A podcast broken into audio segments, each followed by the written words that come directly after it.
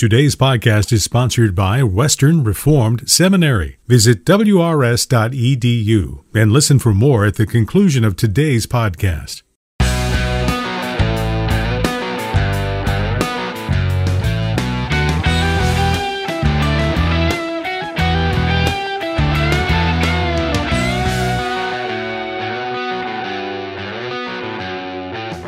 Welcome to Mortification of Spin, a casual conversation about things that count with Carl Trueman and Todd Pruitt. Mortification of Spin is a weekly podcast from the Alliance of Confessing Evangelicals. Let's join this week's conversation.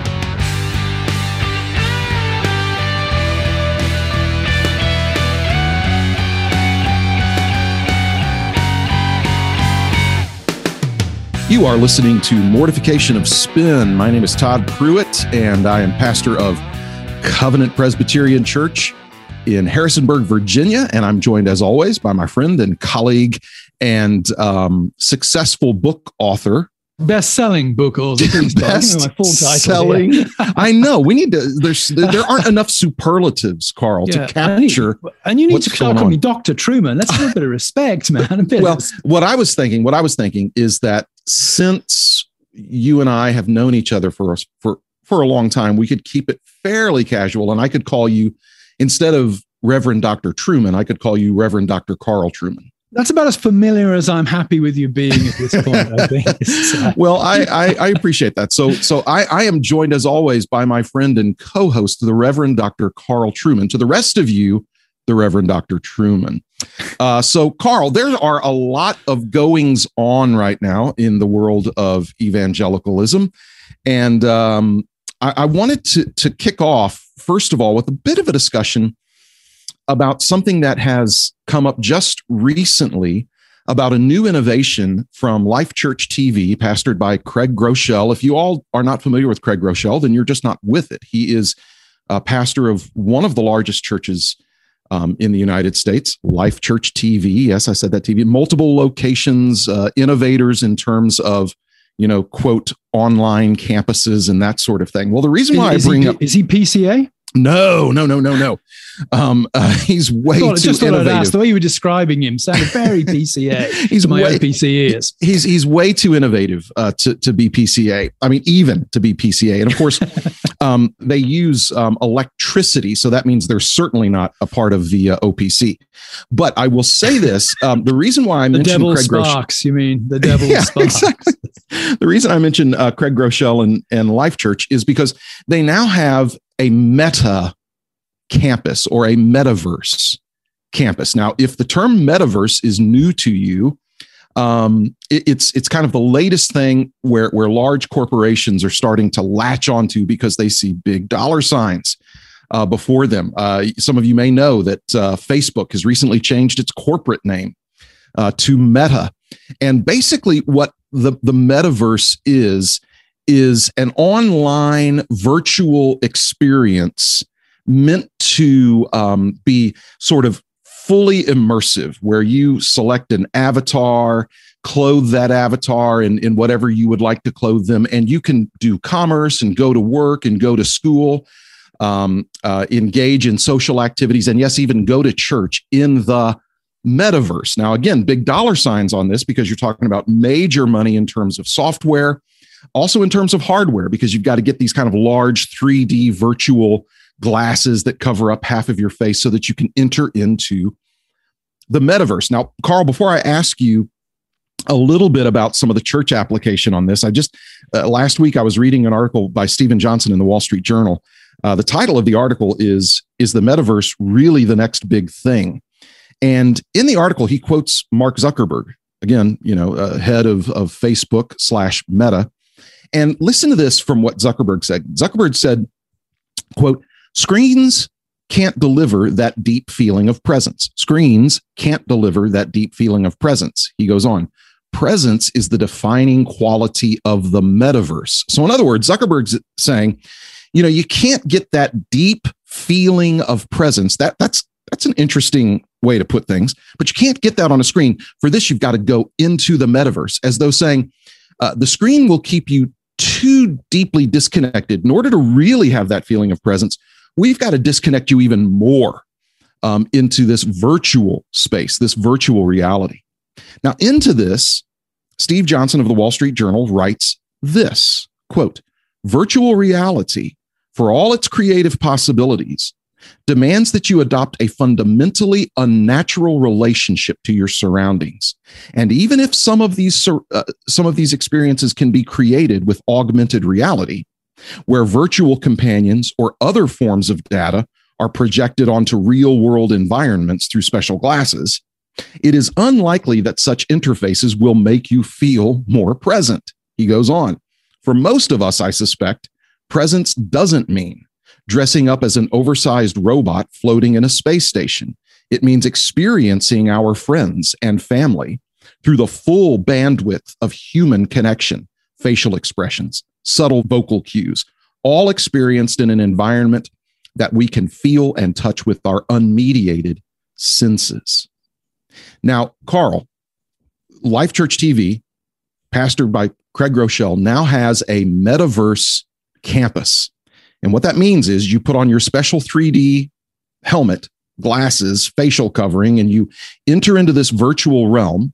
You have your um, your avatar, which represents you, and before you, you you go walking down the steps and find your seat in the the theater slash uh, worship center, and before you is a screen uh, with not a computer generated image of the musicians and then the preacher, but an actual video of them before you. And, and what's interesting is you are seated next to the other people that are there with their avatars, and you can talk to them and interact with them through this virtual reality space.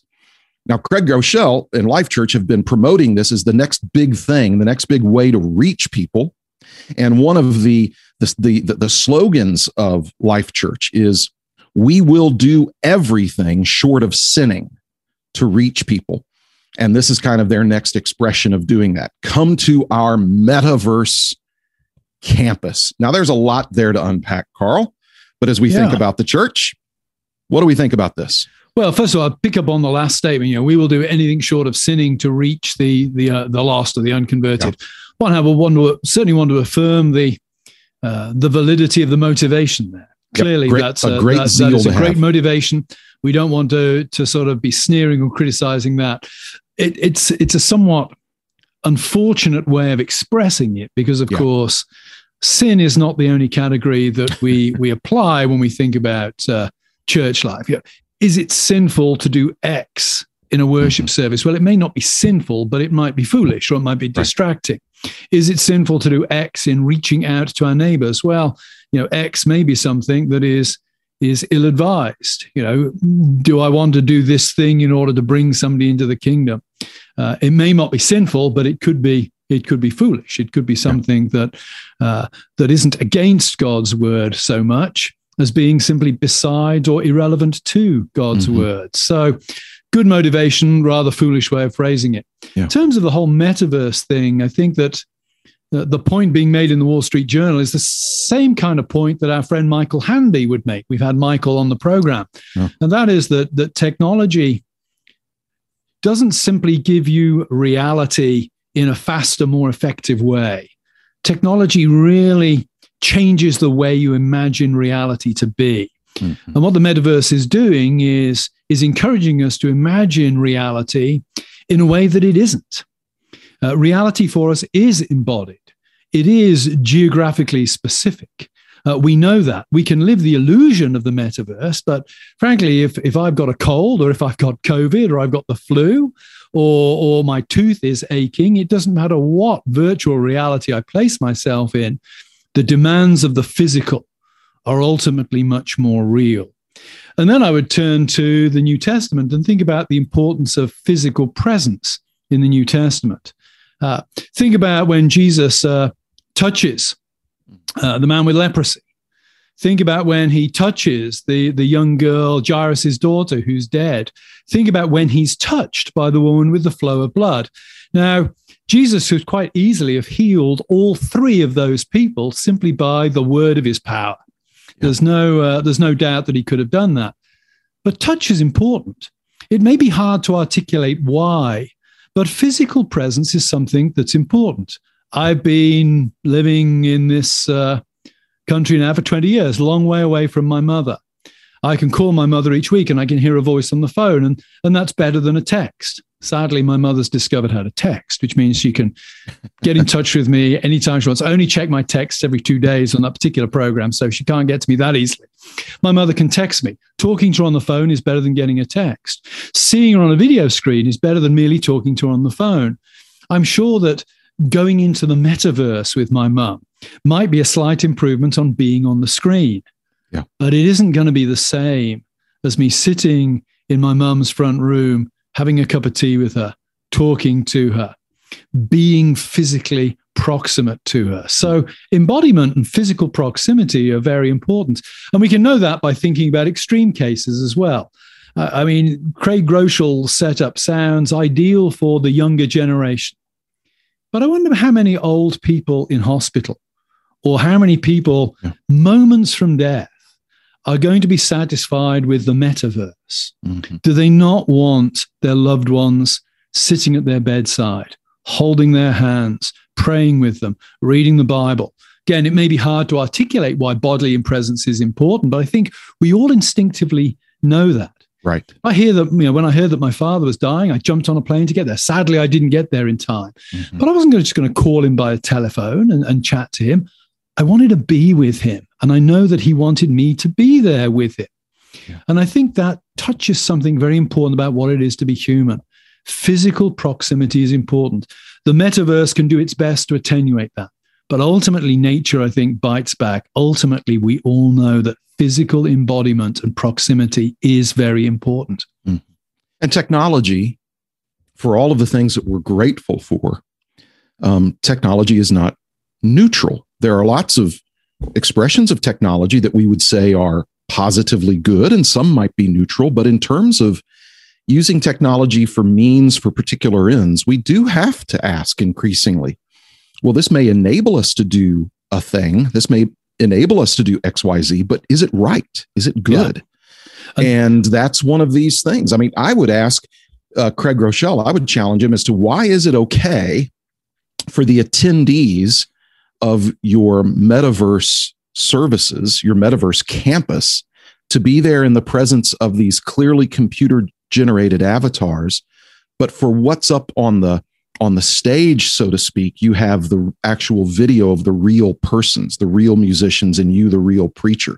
Why not have yourself up there, Craig, in, in the form of this odd looking computer generated avatar?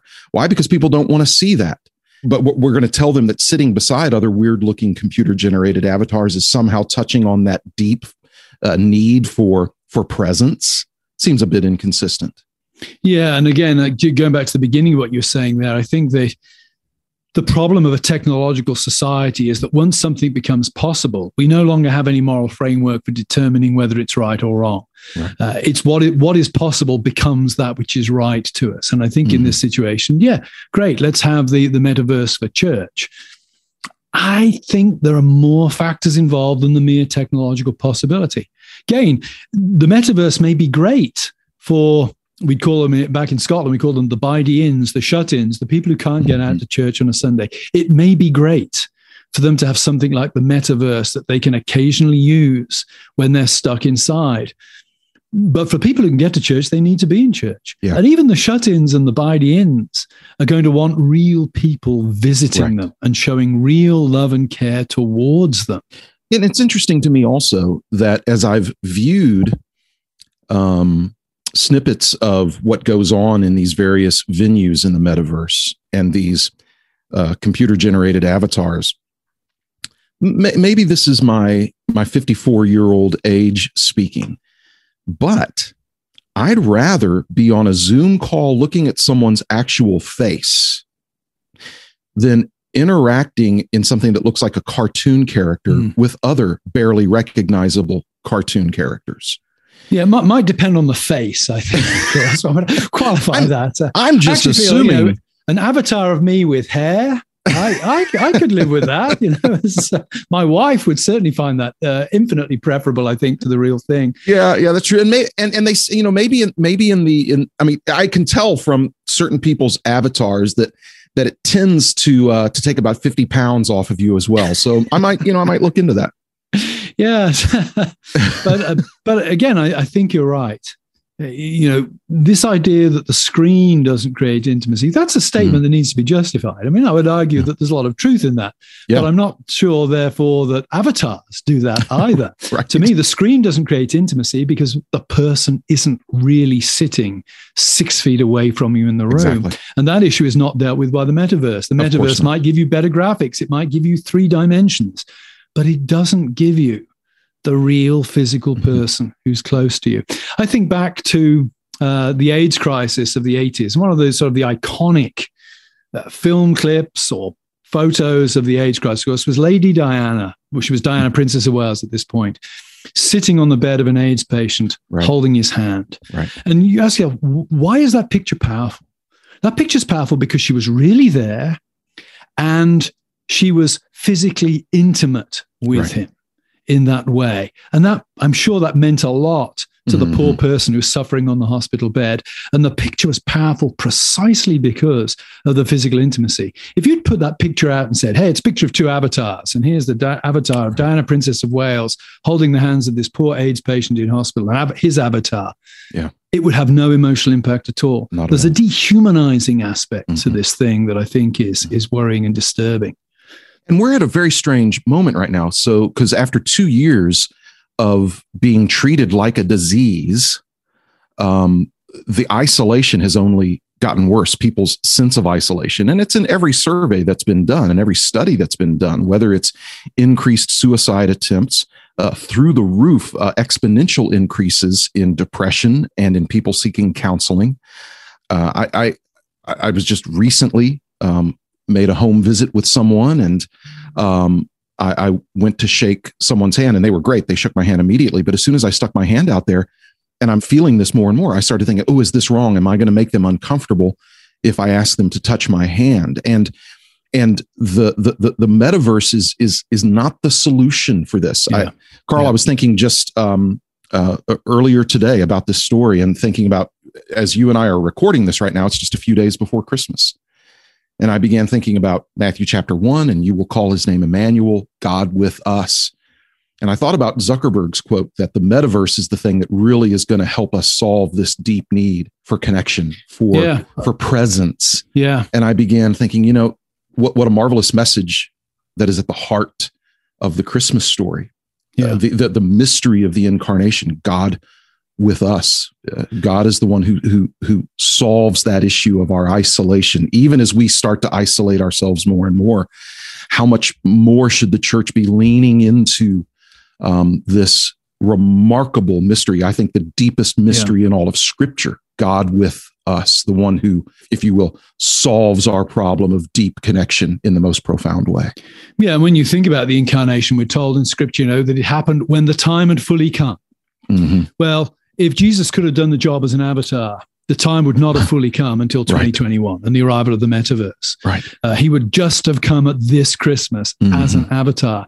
The church deals with the heresy of Docetism even before the close of the uh, uh, uh of the New Testament canon. It's very clear that Docetists, those who argue that Christ only had a seeming flesh, he only had an appearance of fleshiness, but no real body. They're already a problem in the church, and the church is combating them. So, this idea that the meaning of human life can be found without taking into account embodiment at the most basic level is complete nonsense. And you can indulge in the metaverse all you want, but the bottom line is the only people who will be happy in the metaverse are those who con themselves into thinking it's real. And at some point in time, the falsity of that belief will be demonstrated to them, either in the death of a loved one or in their own death. Mm. Maybe I could mention, enter the metaverse and have an avatar of my father talking to me. Right. After my dad had died, I remember for, for years thinking, I'd give anything if I could just have another 15 minutes in my father's presence. Yeah. You could give me an avatar of my father. Bottom line is, I know it's not my dad because my dad was a body, yeah. not a collection of pixels. Right, right. Well, Carl, I, I, I want to visit a, a different subject now in our time remaining because uh, it, it hit the news today as we are recording this, and it has to do with um, your favorite denomination, the Presbyterian Church in America. The denomination yeah, which keeps on giving, man. I'm, I'm telling you, giving. I'm telling you. And once again, it is an issue that revolves around uh, side B homosexuality. Um, uh, and Greg Johnson, the pastor of Memorial PCA Church in St. Louis. Well, he has written a piece for USA Today. You know that tiny little paper that has hardly any uh, uh, circulation whatsoever, right? Um, and uh, his seeming craving for public exposure at this point. Of course, he's he's on a book tour. He's got a new book, and um, he's he's seeking to promote it. But he wrote a piece that was released today for USA Today, wherein he refers to himself in you know with, with with language that previously he had denied ever using, namely a gay pastor, a gay Christian, um, and he laments uh, the the the mistreatment he has um, uh, received. You know his characterization uh, mistreatment because he's been investigated and had charges filed against him.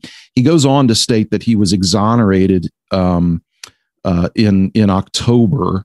Uh, by our highest court, the, the Standing Judicial Committee. That was an overstatement because it was his presbytery that it had charges filed against it for not properly disciplining him. So it's not that he was exonerated, but I, I digress.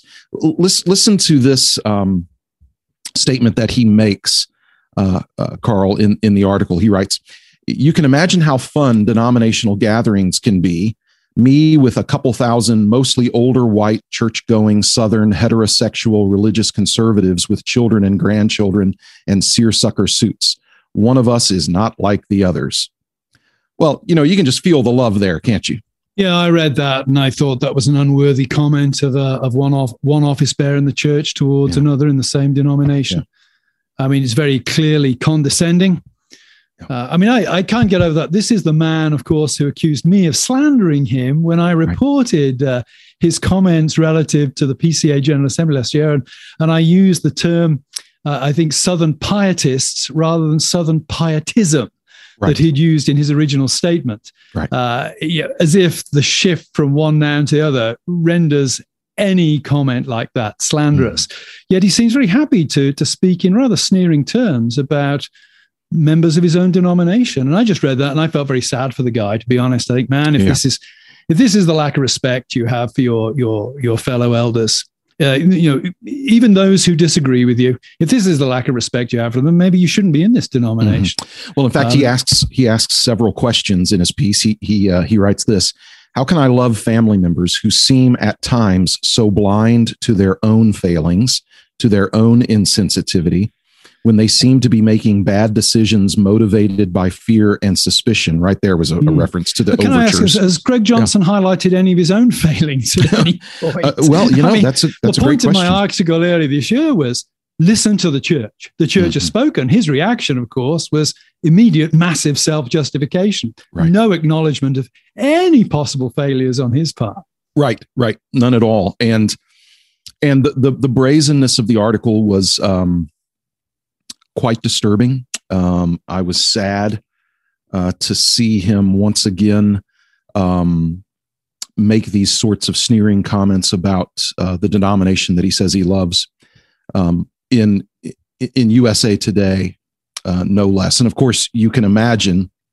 You know, let me the, just comment there, Todd. Yeah. You know, when you talk about loving a denominational setting, you know, we're we're married. Yeah, our wives have faults. I'm sure I have faults. I don't talk about my wife's faults in public, and she doesn't talk about my faults in public. Right. That's what love looks like. Right. That is what love looks like.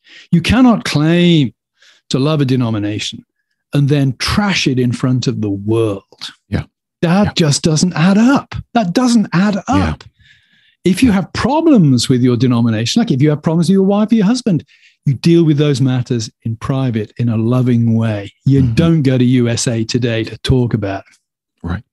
And one one topic you and I have mentioned several times, and you've written on this as well, is um, uh, Pastor Johnson resorts once again to congratulating himself on his chastity in terms of um, he has not actually had sex with another man, and that that represents a great act of self denial and, and sacrifice and discipleship on his part, as though, as though our our sexual purity and chastity is is is not a duty that we render to God, but something that's kind of supernatural that only a few of the most disciplined among us um, can achieve, and if they do, you know, are worthy of our of our awe and respect.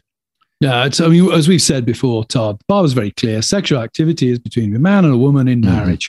Doesn't matter if you're heterosexual, bisexual, or whatever. If you're not married, sex isn't an option. And mm-hmm. guess what? That's not a sacrifice. That's obedience. In the same way as a married man being faithful to his wife is not a sacrifice, it's obedience.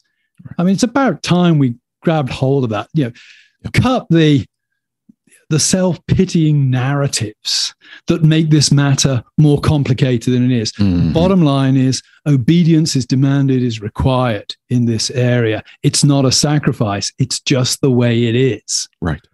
And I would also say that, uh, again, he, he, he confuses certain things once again, as we see so often from the side B homosexual group that's um, that's operating within the PCA is this idea that um, there is no inherent difference between same sex attraction and um, opposite sex attraction in terms of um, if if uh, if someone has same sex attraction, um, uh, th- there's there's no inherent moral difference between opposite sex attraction if it's somehow activated before the time you're actually married and that's just simply not true. There is a substantive difference. There's a fundamental difference between a natural attraction and an unnatural attraction, to borrow from Paul's own words. And the way I've explained it recently to, to a Sunday school class is that though it can quickly become sinful and lustful, um, we're made to have natural sexual attractions that will be active in us prior to marriage, and that that can exist.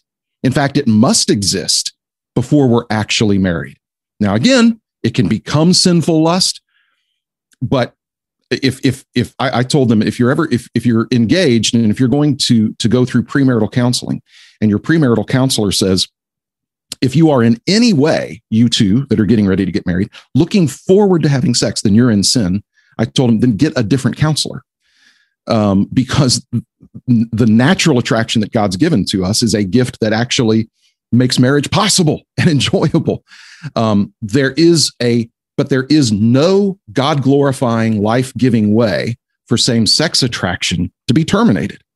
Um, it just can't. It can't. It is. It is fundamentally different, and so therefore we have to ask different questions and have a different set of expectations for the one who says I'm quote same sex attracted.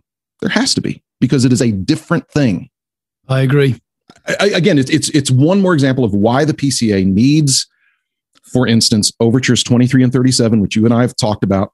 We've got to have teeth to this thing. We've got to have constitutional uh, authority to be able to act on this. And I would just encourage folks be praying for the PCA because um, uh, the fight is still on, and we're, we're praying for a good end to this. Well, it's been an interesting uh, 25 minutes. I'm sure there's nothing that anybody listening will disagree with there in what we've said. Uh, time for me to wrap and say thanks to you, the audience, for listening in. Uh, please visit our website, mortificationofspin.org. And while you're visiting, uh, consider making a donation. We are a donor supported podcast.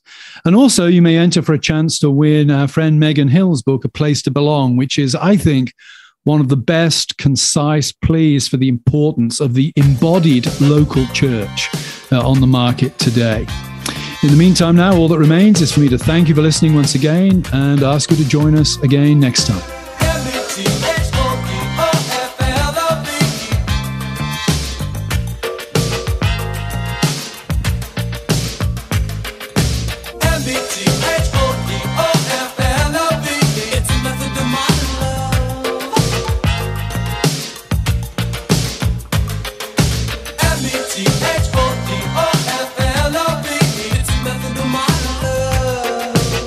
Thanks for listening to Mortification of Spin, a podcast of the Alliance of Confessing Evangelicals. For more on topics like this, visit mortificationofspin.org, where you can find other articles by Carl and Todd, browse the archive of past episodes, and make a donation. We'll talk to you next time on Mortification of Spin.